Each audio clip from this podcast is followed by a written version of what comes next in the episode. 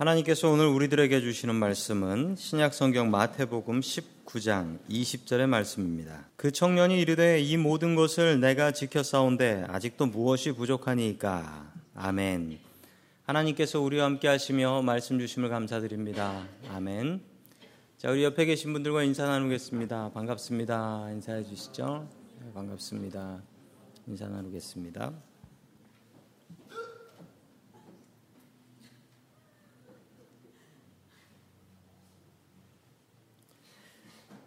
자, 아직도 무엇이 부족합니까? 라는 제목을 가지고 하나님의 말씀을 증거하겠습니다. 이런 책이 있습니다. 세계가 100명의 마을이라면 어떨까? 지금 세계 인구는 77억 명이라고 합니다. 60억 대도 한참 전에 지났어요. 77억. 너무 많으니까 뭐 어디서 누가 굶는지, 어디서 누가 죽는지 알 수도 없고 그렇게 관심도 없는 것 같습니다. 이 책은 만약에 100명이라면 100명이 한 마을에 살고 있다면 그 중에 20명은 배가 고프답니다. 그리고 그 중에 한 명은 굶어 죽기 바로 직전이라는 거예요. 그런데 15명은 비만이래요. 차를 가지고 있는 사람은 딱 7명. 그리고 단 한 명만 대학을 다녔고요. 컴퓨터를 가진 사람은 2명. 그리고 14명은 글을 읽고 쓰지 못한답니다. 들으시면서 어, 나는 몇 등쯤 되나 한번 생각해 보셨습니까? 우린 참 복받은 사람인 것 같습니다. 그런데 우리는 우리가 살고 있는 것이 얼마나 많고 얼마나 복된 것인지에 대해서는 잘 알지 못합니다. 경주에 가면 석빙고라는 곳이 있습니다. 석빙고. 겨울 동안에 여기다가 얼음을 갖다 놓고 여름에 더운 날 왕이 저 석빙고에서 얼음을 가져다가 먹었다라고 했습니다. 일반인들은 얼음을 먹을 수 없었습니다. 여름에. 먹으려면 겨울에 먹어야죠. 지금은 어떻습니까? 예, 지금은 저 석빙고 보면서 우습다 생각하시는 분들 많으실 거예요. 왜냐하면 집에 냉장고가 있으니까요. 냉장고에 먹고 싶은 게 없지 냉장고가 없는 사람은 별로 없어요. 조선시대 때는 왕이 급한 연락을 하려고 하면 봉화나 파발을 이용했습니다. 지금은 봉화나 파발보다도 더 빠른 카카오톡이 있죠. 우리의 삶은 예전에 왕보다도 나은 삶을 살고 있습니다.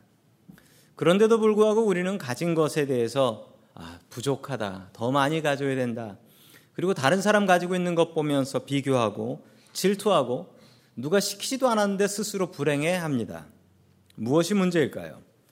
오늘 하나님의 말씀을 통해서 포기를 배울 수 있기를 주의 이름으로 간절히 축원합니다. 아멘. 첫 번째 하나님께서 우리들에게 주시는 말씀은 영생을 소망하라라는 말씀입니다. 영생을 소망하라. 세대가 있는데 사회학자들이 세대를 이렇게 구별을 합니다. 베이비 부모라는 세대가 있는데 1944년부터 64년 그때는 전쟁 지나고 나서 아이들을 많이 낳았다고 했습니다. 그리고 X세대라고 하는 X제네레이션이 있는데 1965년부터 79년까지의 세대라고 합니다. 저는 X세대라고 해요. 밀레니얼이라는 세대가 있는데 1980년에서 94년에 태어난 세대를 밀레니얼이라고 합니다. Z 세대라는 세대가 있습니다. Generation Z라는 세대가 있는데 1995년부터 지금까지 태어나는 아이들을 예, Z 세대라고 합니다. Generation Z, Z 세대가 참 많이 다릅니다. 어떻게 다르냐면 그 특징을 이렇게 설명을 해요. 컴퓨터를 잘해서 스마트폰도 잘 쓰고 그래서 스마트폰으로 숙제도 해서 낸대요. 스마트폰으로. 개인주의적이라서 어, 부모보다도 가족 중심적이기보다는 자기 자신을 많이 생각하고 현재 지향적인 성격을 가지고 있다라고 합니다. 세상이 바뀌다 보니까 우리 요즘 젊은 이들의 생각들도 이렇게 많이 바뀌는 것 같습니다. 그래서 이 젊은 사람들이 요즘 생각하는 아 이거 정말 맞다 그 말이 모토가 있는데 욜로라는 어, 거예요. 욜로. You only live once. 네 인생은 하나 한, 번, 한 번밖에 없다. 한 번밖에 없는 인생 맞죠? 한 번밖에 없는 인생이지 우리가 뭐 두 번 인생이 있나요? 한 번밖에 없는 인생을 어떻게 살아야 되느냐?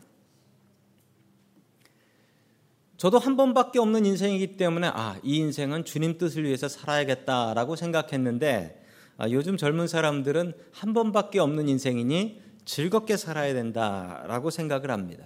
지금이 중요하니까 저축하는 것도 그렇게 중요하지 않고 그리고 회사도 그렇게 잘 관두고 여행 가버리고 그리고 어, 집을 살 생각도 별로 없고 지금 현재가 더욱더 중요하다 이 생각으로 살아간다라는 겁니다. 아마 이 생각에 대해서 동의하시는 분들도 있으실 테고 아 나는 저렇게 살지 않을 거야라는 생각을 가진 분도 계실 거예요. 이게 젊은 사람들의 특징입니다. 지금이 중요하다. 지금이 중요하지 앞으로 은퇴하고 나서의 생활, 아유, 그게 언제 얘긴데. 그리고 천국 영생, 그건 또 언제 얘긴데. 이런 생각을 갖고 삽니다. 그런데 오늘 젊은 사람 하나가 아주 훌륭한 사람이 나옵니다. 우리 마태복음 19장 16절 말씀 같이 봅니다. 시작. 그런데 한 사람이 예수께 다가와서 물었다. 선생님, 내가 영원 생명을 얻으려면 무슨 선한 일을 해야 합니까? 아멘. 어느 젊은 관리가 예수님을 찾아왔습니다. 그리고 이 젊은 사람은 젊은 나이에 나라의 공무원까지 된 사람입니다. 공무원은 월급은 많지 않지만 안정적이고 또 권력이 있다는 것이 장점이지요. 그런데 이 젊은 청년은 게다가 부자였다라고 하니 뭐 갖출 것 다 갖춘 청년입니다. 그런데 이 청년은 더 대단했던 것이 이 청년은 믿음도 좋았어요. 그래서 오늘 뭐라고 이야기하고 있습니까? 선생님, 내가 영원한 생명을 얻으려면 무슨 선한 일을 해야 합니까? 라고 이야기를 합니다. 젊은 시절 열심히 일해서 나라의 관리가 되었습니다. 돈도 많이 모았습니다. 믿음 생활도 열심히 하고 있으니 그 요즘 말로 이야기하자면 이, 런 청년은 1등 신랑감이라고 합니다. 1등 신랑감이죠.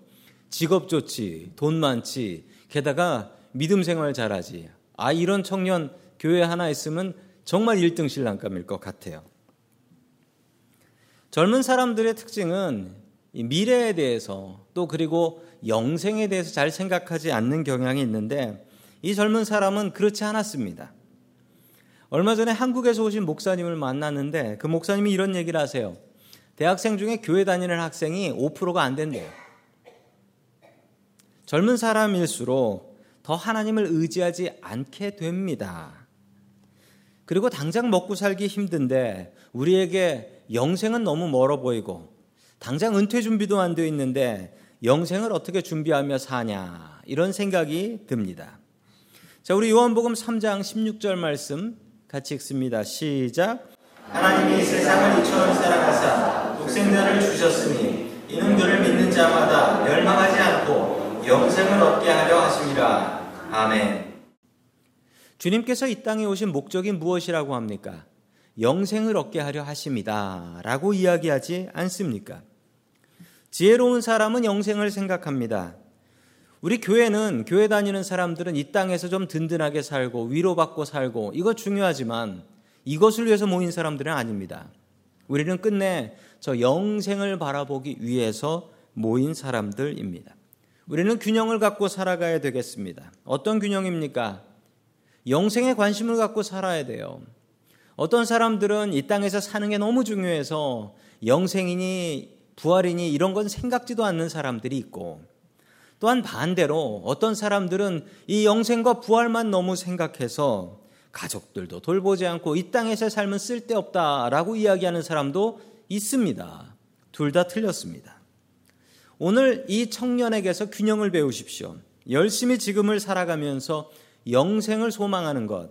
이것이 바른 삶의 자세입니다.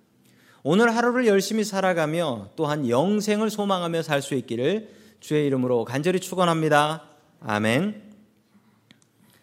두 번째 하나님께서 우리들에게 주시는 말씀은 자신의 부족함을 찾고 채우라라는 말씀입니다. 제가 처음에 14년 아, 전에 교회에 왔을 때 아, 저기 식당에서 친교실에서 어떤 분이 약을 드시려고 하는데 약에 글씨가 안 보인다고 해서 제가 약의 그 작은 글씨를 맨눈으로 돋보기 안 쓰고 읽어드렸습니다. 30대 중반이었으니까. 그러자 교인들이 저한테 야 목사님 정말 젊으시다 그게 보여요 하면서 칭찬해 주신 분들이 지금 여기 앉아 계십니다.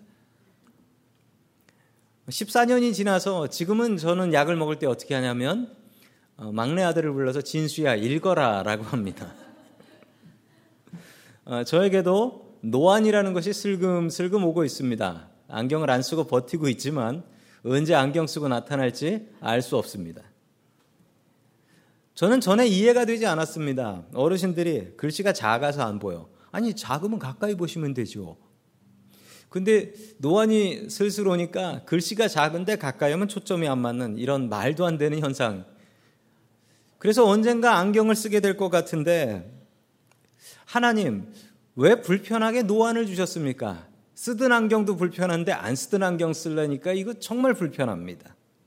이게 하나님께서 주신 지혜인데 나이 들면 너무 작은 것에 매어 살지 말고 나이 들면 너무 가까운 것에 매어 살지 말고 먼 곳 바라보고 살아가라는 것입니다. 명심하십시다. 우리가 나이를 먹으면서 내가 가지고 있는 작은 것, 내가 가지고 있는 가까운 것에 너무 욕심을 가지지 마세요. 우리는 멀리 바라보아야 되는데 얼마나 멀리 바라보아야 되냐면 천국까지 바라보면서 사는 지혜가 우리들 가운데 있기를 축원합니다. 아멘. 이 젊은 청년은 예수님께 가서 이런 귀한 질문을 했습니다. 선생님, 내가 영원한 생명을 얻으려면 무슨 선한 일을 해야 합니까? 아까 이 질문을 보면 이 청년이 뭔가 잘못 생각하고 있다라는 것을 알 수 있습니다. 첫째 줄에 나오는 선생님, 영원한 생명을 얻으려면 이건 너무 귀해요. 열심히 살아가는 청년이, 이 젊은 청년이 미래를 생각하며 영원한 생명을 생각하는 것은 너무나 귀한 것입니다. 그런데 그 다음 얘기는 좀 문제가 있습니다. 선한 일을 해야지 영생을 얻겠습니까? 이 말은 틀린 말입니다. 우리가 선한 일, 착한 일을 하면 천국문이 자동문처럼 싹 열립니까? 이 청년은 천국은 선한 일을 하면 갈 수 있는 곳이라는 잘못된 생각을 가지고 있습니다. 우리는 분명히 성경을 통해 아는 것은 천국을 가는 것은 예수님을 믿는 믿음밖에 없다라는 것입니다. 이 청년은 천국 가는 자격증 받으러 온 사람 같습니다. 정말 이 일 하나만 하면 천국 간다라는 그런 일 없습니까? 봉사를 많이 하면 천국 갈까요? 봉사를 많이 하면 봉사 많이 하고 죽는 겁니다. 봉사를 많이 한다고 천국 가는 거 아니에요. 천국은 봉사하고 상관없어요. 천국은 선한이라고 상관없어요. 우리 옛날 예수 믿기 전에 옛날 생각으로는 착한 일 한 사람 천국 가고 못된 일 한 사람 지옥 간다. 이렇게 알고 있습니다. 성경은 그렇게 가르치지 않아요. 성경은 믿음을 가지고 선하게 산 사람이 천국 간다 그래요. 믿음이 시작이에요. 믿음이 열쇠예요. 믿음 없이 선하게 살면 그 삶은 절대 천국 가지 못하는 삶입니다. 각 사람들마다 천국에 대해서 재미난 생각들을 갖고 사는 것 같습니다. 내가 만든 천국도 아니고 내가 가본 천국도 아닌데 사람들은 자기 나름대로 천국을 생각해요. 이슬람교에서는 천국을 어떻게 생각하느냐? 이슬람교에서는 천국에는 나이가 30살로 고정이래요. 그리고 15살 이하는 아무리 죄를 졌어도 애니까 천국을 보내준답니다. 그래서 아이들이 그 이슬람 애들이 그 폭탄 재킷을 입고 자살 폭탄 테러를 하는 아이들이 대부분 15살 미만이라는 거예요. 왜냐하면 그렇게 죽어도 걔들은 천국 간다고 믿어요. 아무리 죄를 짓고 사람을 죽여도 천국 간다. 천국에는 혼자 사는 싱글이 없답니다. 그리고 순교한 사람은 처녀 72명과 같이 살 수 있대요. 아주머, 아줌마도 아니고 처녀 72명. 근데 제가 이 얘기를 읽으면서 이게 거짓말인가 좀 확인을 하다가 이 얘기는 분명히 남자들이 만들어낸 얘기다라는 결론에 이르게 됐습니다. 이건 뭐 여자들의 천국은 아닌 것 같아요. 사람들은 각자의 마음으로 천국을 생각합니다. 우리가 믿는 기독교의 천국은 절대 착한 사람들 모인 곳이 아니에요. 하나님께서 천국을 무엇을 위해 만드셨냐면 예수 믿는 사람들을 위해서 만든 곳이 천국이에요. 하나님 믿고 예수님 믿는 사람들 가는 곳으로 만든 곳이 천국입니다. 아니 그런데 감히 우리가 천국에 대해서 아니 그런데 천국에 이런 사람도 넣어줘야죠. 천국이 이러면 안 되죠. 이렇게 얘기할 수 있습니까? 가보지도 않았고 만든 것도 아닌 곳을 우리가 생각한 대로 그게 바뀝니까? 예수님께서는 이 청년에게 십계명을 잘 지켜라라고 하면서 하나님을 바로 믿고 살인하지 말고 간음하지 말고 도둑질하지 말고 이런 십계명의 내용들을 얘기해 주셨습니다.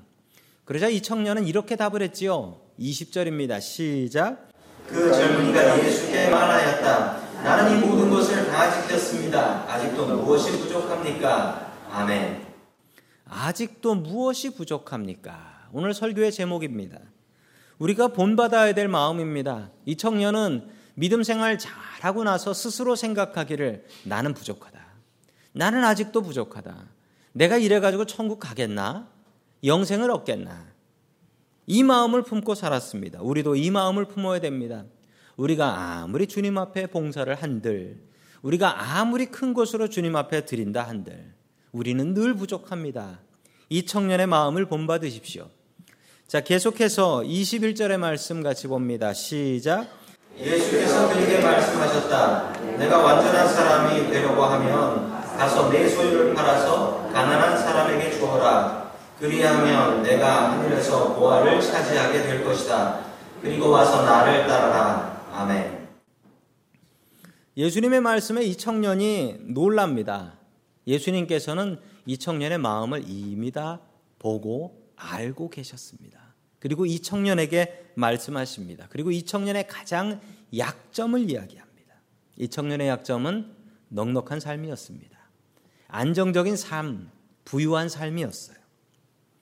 아마 이 청년은 주위에서 많은 칭찬 들었을 것입니다. 젊어서 출세했네, 성공했네, 아이고 돈 많이 모았네, 1등 신랑감이네, 게다가 믿음도 좋네. 그러나 그에게 부족한 것이 있었으니 하나님은 그에게 복 주시는 하나님이었습니다.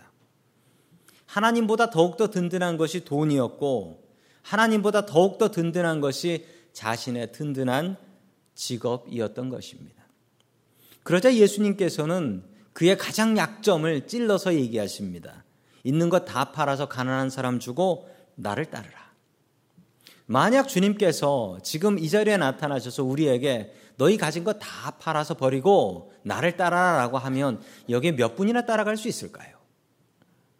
그러나 명심해야 될 사실이 하나 있습니다. 이 말씀은 항상 우리에게 있는 말씀이 아니고 예수님께서 그 당시에 제자를 부르실 때 쓰셨던 말씀입니다. 나를 따르라. 영어로 보면 follow me라고 나와요. 예수님께서는 이 청년을 제자로 부르셨던 것입니다.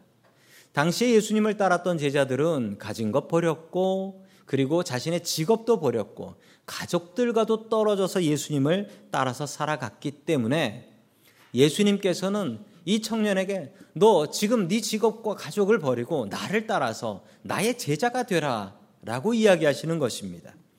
베드로도 이 말을 들었고 세관에서 일하던 마태도 이 말을 듣고 예수님을 따라갔습니다. 이 청년은 고민합니다. 왜냐하면 이 청년이 가진 게 너무 많았기 때문입니다. 이 청년은 열두 제자에 들어갈 수 있는 이 놀라운 기회를 놓치고 돈과 편안한 삶을 따라서 떠나가게 됩니다. 이 청년의 믿음은 무엇이었을까요? 그리고 이 청년, 이 청년이 생각했던 영생은 무엇이었을까요? 이 땅에서의 평안한 삶, 이 땅에서의 넉넉한 삶, 그 삶을 천국까지 이어가고 싶었던 것은 아닐까요? 제 청년 때가 생각이 납니다. 예, 제가 어렸을 적에 저희 어머니께서 저 목사대라고 서원 기도를 하셨습니다. 저는 그 서원 기도 인정하지 않았습니다. 그러다가 저도 중학교 때 은혜 받고 목사 되겠습니다 라고 약속을 했습니다. 그런데 저에게 걸림돌이 있었으니 저는 가난하게 사는 게 너무나 싫었어요.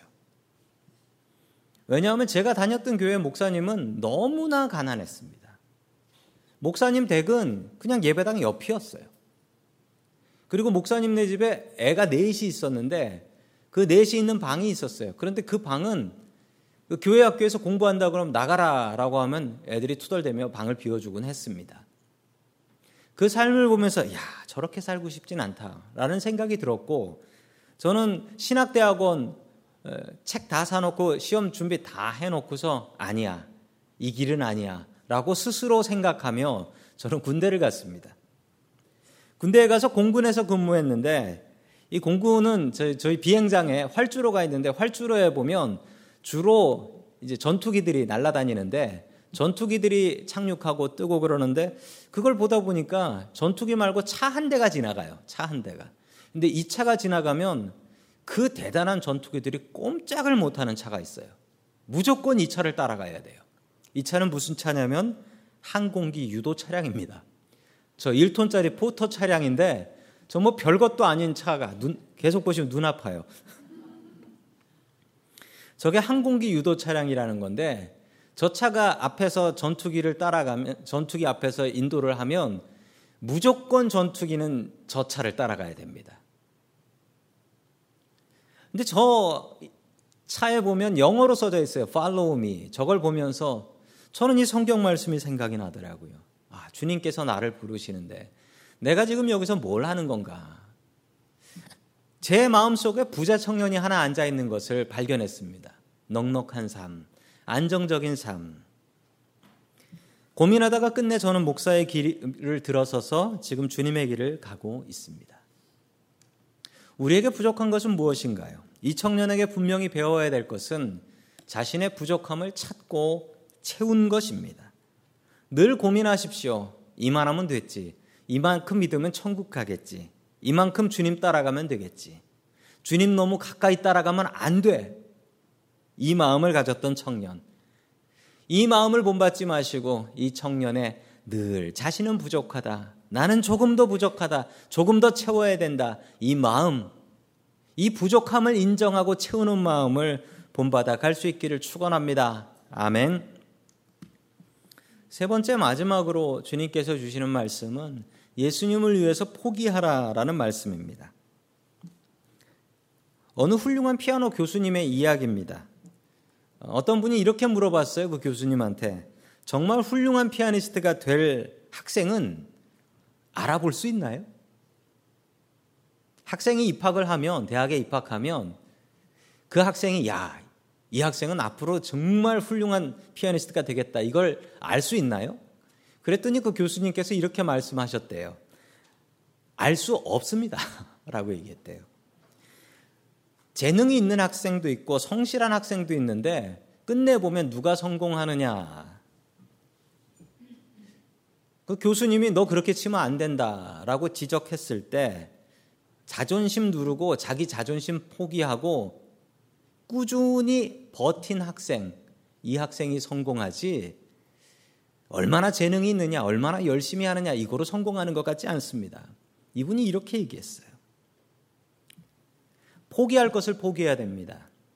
나쁜 자기 습관을 포기해야 되는데 어떤 학생은 그 얘기를 듣고 어, 피아노를 포기해 버리더래요.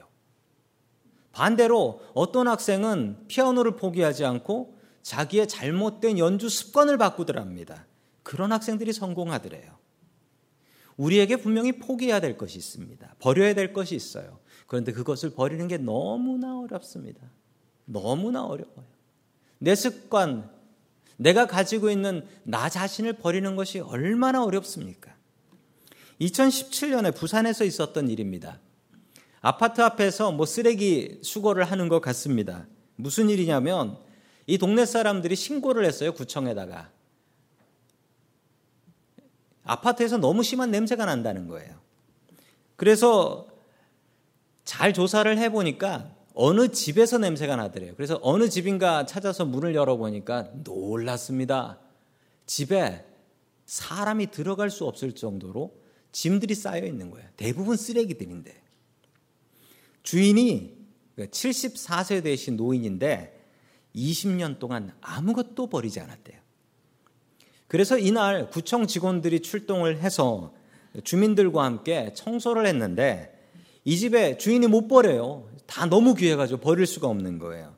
전기밥통이 30개가 나왔대요. 이 주인이 밥통이었다는 걸 알 수 있죠. 그리고 쓰레기가 20톤이 나왔대요. 1년에 1톤씩 모았습니다. 아파트 무너질 뻔했대요. 그리고도 남은 게 있었답니다. 이건 진짜 필요한 거니까 못 버린다는 거예요. 포기를 할줄 알아야 돼요. 이분을 보면서 아, 포기하지 못하면 이렇게 되는구나. 이렇게 거지같이 사는 거구나. 우리는 하나님을 위해서 포기하면서 살아야 합니다. 마태복음 19장 22절의 말씀을 계속해서 같이 봅니다. 시작. 그러나 그 젊은이는 말씀을 듣고 근심하면서 떠나갔다. 그에게 는 재산이 많았기 때문이다. 아멘. 그 청년은 제자로 부르심을 받고도 자신의 편안한 삶을 위해서 떠나갑니다. 이 청년은 자신의 편안한 삶을 포기하지 않고 예수님을 포기해 버렸습니다. 참으로 안타까운 일이지요. 계속해서 마태복음 19장 27절 같이 봅니다. 시작. 이 말씀을 듣고 베드로가 예수께 말하였다. 보십시오, 우리는 모든 것을 버리고 예수님을 따랐습니다. 그러니 우리가 무엇을 받겠습니까? 아멘. 그러자 베드로가 예수님께 물었습니다. 주님, 그러면 우리는 직업을 버렸고, 저는 배와 그물을 버렸고, 저는 가족들과도 떠나와서 예수님을 따르고 있습니다. 그러면 제가 무슨 복을 받게 될까요? 베드로는 복을 많이 받았죠. 베드로는 예수님의 제자가 되는 복을 받았고, 아니, 지금 성경에도 나와 있는 이 복을 받지 않았습니까? 자, 예수님을 위해서 우리는 무엇을 버렸습니까? 포기해야 영원한 생명을 얻을 수 있습니다. 포기해야 복 받습니다. 여러분들은 예수님을 위해서 무엇을 포기하셨습니까? 오늘 예배를 위해서 이 시간 나와 계신 것은 참 잘하신 것입니다. 이 주일 아침 이 시간 늦잠을 자면 얼마나 귀한 늦잠을 잘 수 있는 날입니까? 이 날 한번 쉬어야 되는데. 그런데 이날 쉬지 않고 이렇게 점잖게 옷 입고 나와서 예배 드리는 것, 이게 쉬운 일이겠습니까? 쉬운 일이 아닙니다. 여러분 참 잘하신 거고 귀한 포기입니다. 이렇게 포기한 이들에게 하나님께서는 분명히 복 주십니다. 아프리카에서 원숭이를 사냥할 때 이런 방법을 쓴다고 합니다. 원숭이가 워낙 날래게 도망 다니기 때문에 원숭이는 잡기가 힘들대요. 그런데 엉뚱하게 원숭이를 잡아요. 일단 코코넛을 하나 땁니다. 딱딱하잖아요? 거기다 구멍을 냅니다. 작은 구멍을 내고 그 안에다가 바나나를 하나 집어넣는데요. 그리고 그 코코넛에다가 끈을 묶어가지고 나무에다가 든든히 묶어 놓습니다. 그러면 잠시 뒤에 무슨 일이 벌어지냐면 원숭이가 나타나요. 그리고 원숭이가 이 바나나 냄새를 맡고 이 구멍 안으로 손을 훅 집어넣어서 바나나를 잡습니다. 그런데 바나나를 잡으면 절대 손은 빠지지 않아요. 절대 안 빠지죠. 정말 놀랍게도 그러면 사냥꾼이 다가갑니다. 놓고 도망가야죠. 근데 원숭이는 그걸 놓지 않아요. 원숭이는 바나나를 포기하지 않아요. 그냥 그거 붙잡고 잡혀서 죽는 거예요. 그 바나나는 맛도 못 보고. 그러면 다음 원숭이가 와서 또 그 바나나를 붙잡고 잡혀 있고. 원숭이가 죽는 이유가 무엇입니까? 그건 포기하지 않아서 그래요. 예수님을 따르는 길은 포기하는 것입니다. 한 주간 동안 예수님 때문에 무엇을 포기하셨습니까? 그리고 이번 한 주간을 살아가실 텐데 이번 한 주간 동안 예수님 때문에 무엇을 포기하시겠습니까? 아깝더라도 포기하십시오. 포기하시면 하나님께서 분명히 갚아주십니다. 영생으로 갚아주십니다. 부자 청년은 자신의 평안함을 포기하지 않았습니다. 내 평안함을 포기하느니 예수님을 포기하는 게 낫다라고 생각을 하고 자신의 편안한 집과 든든한 직장으로 다시 돌아갑니다. 이 청년이 영생의 길을 갔는지 안 갔는지는 알 수가 없습니다. 이후에 무슨 일이 벌어졌는지 모르니까요. 그러나 이 길은 분명히 영생의 길은 아닌 것 같습니다. 성도 여러분, 나 자신의 시간을 포기하십시오. 그래서 예배 드리고, 말씀 보고, 기도하는데 애 쓰십시오. 우리가 보고 있는 전화기와 유튜브는 절대로 영생의 길을 보장해 주지 않습니다. 내 돈을 포기하여 주님의 길을 사용하십시오. 그러면 하나님께서 분명히 갚아 주실 것입니다. 내 재능을 나를 위해서 사용하는 것이 아니라 하나님과 이웃을 위해서 사용하면 분명히 하나님께서 갚아주신다. 약속하고 계십니다. 내가 포기해야 될 것은 무엇인가요? 예수님을 위해서 매일매일 포기하며 살 수 있는 저와 성도 여러분들이 될 수 있기를 축원합니다. 아멘.